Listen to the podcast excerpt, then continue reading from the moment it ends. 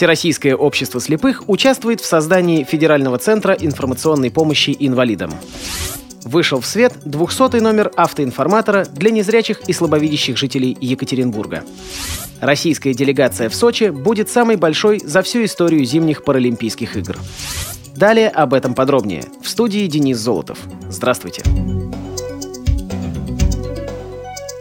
Правительством России рассматривается концепция создания Федерального центра информационно-справочной поддержки граждан по вопросам инвалидности в ЦИСП. Основными задачами, решаемыми центром, станут удобное и доступное информирование граждан об услугах, объеме и видах реабилитационных программ и мероприятий, организации взаимодействия граждан и представителей органов власти по вопросам социальной поддержки инвалидов и оценка состояния доступности объектов и услуг в приоритетных сферах жизни инвалидов. Всероссийское общество слепых в целом поддерживает создание, цели и задачи центра, отвечающие интересам инвалидов по зрению и активно участвует в этом процессе. Вместе с тем, руководство и эксперты ВОЗ высказали разработчикам концепции ряд замечаний и предложений. В частности, в ЦИСП предполагается создать в структуре Федерального бюро медико-социальной экспертизы Министерства труда и социальной защиты РФ, что, по мнению специалистов ВОЗ, существенно ограничивает функции центра и сводит их в основном к консультированию по медицинским вопросам, в то время как основной информационной задачей, стоящей перед центром, будет являться обеспечение консультирования инвалидов по социальным вопросам. Поэтому представляется более целесообразным создание центра непосредственно в структуре Департамента по делам инвалидов Министерства труда и социальной защиты РФ. Президент ВОЗ Александр Неумывакин в интервью пресс-службе ВОЗ рассказал о проведенной в этом направлении работе, подчеркнул важность и необходимость предусмотреть в проекте приобретение специального программного обеспечения для инвалидов по зрению и выразил надежду, что при дальнейшем обсуждении проекта концепции и непосредственно при создании в ЦИСП предложения ВОЗ будут рассмотрены и учтены.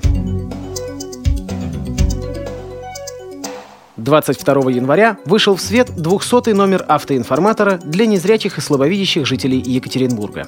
Данный проект «Мы и СМИ» с 2007 года реализуется общественной организацией родителей детей-инвалидов «Окно в мир».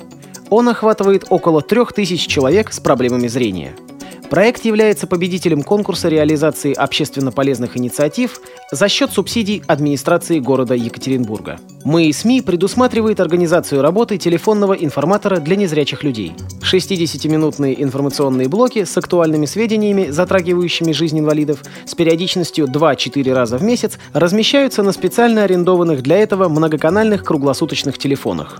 Автор проекта, инвалид по зрению Анатолий Зуев, исходит из того, что в насыщенное информацией время получить важные сведения незрячим зачастую является непростой задачей.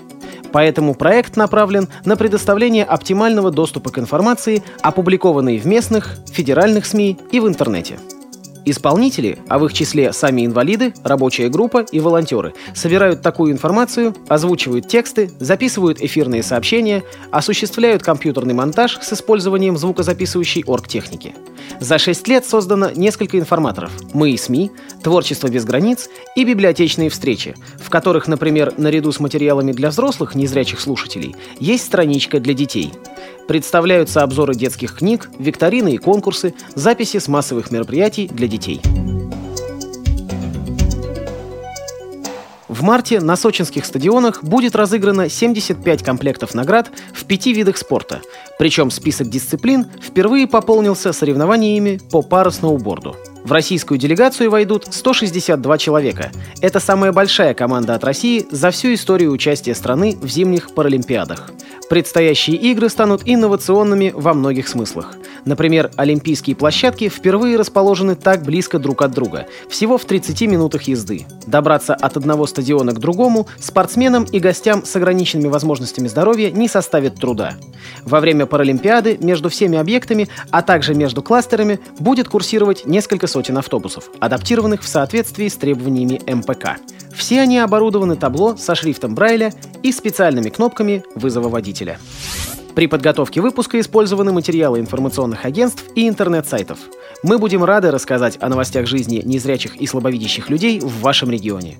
Пишите нам по адресу новости собака ру. Всего доброго и до встречи!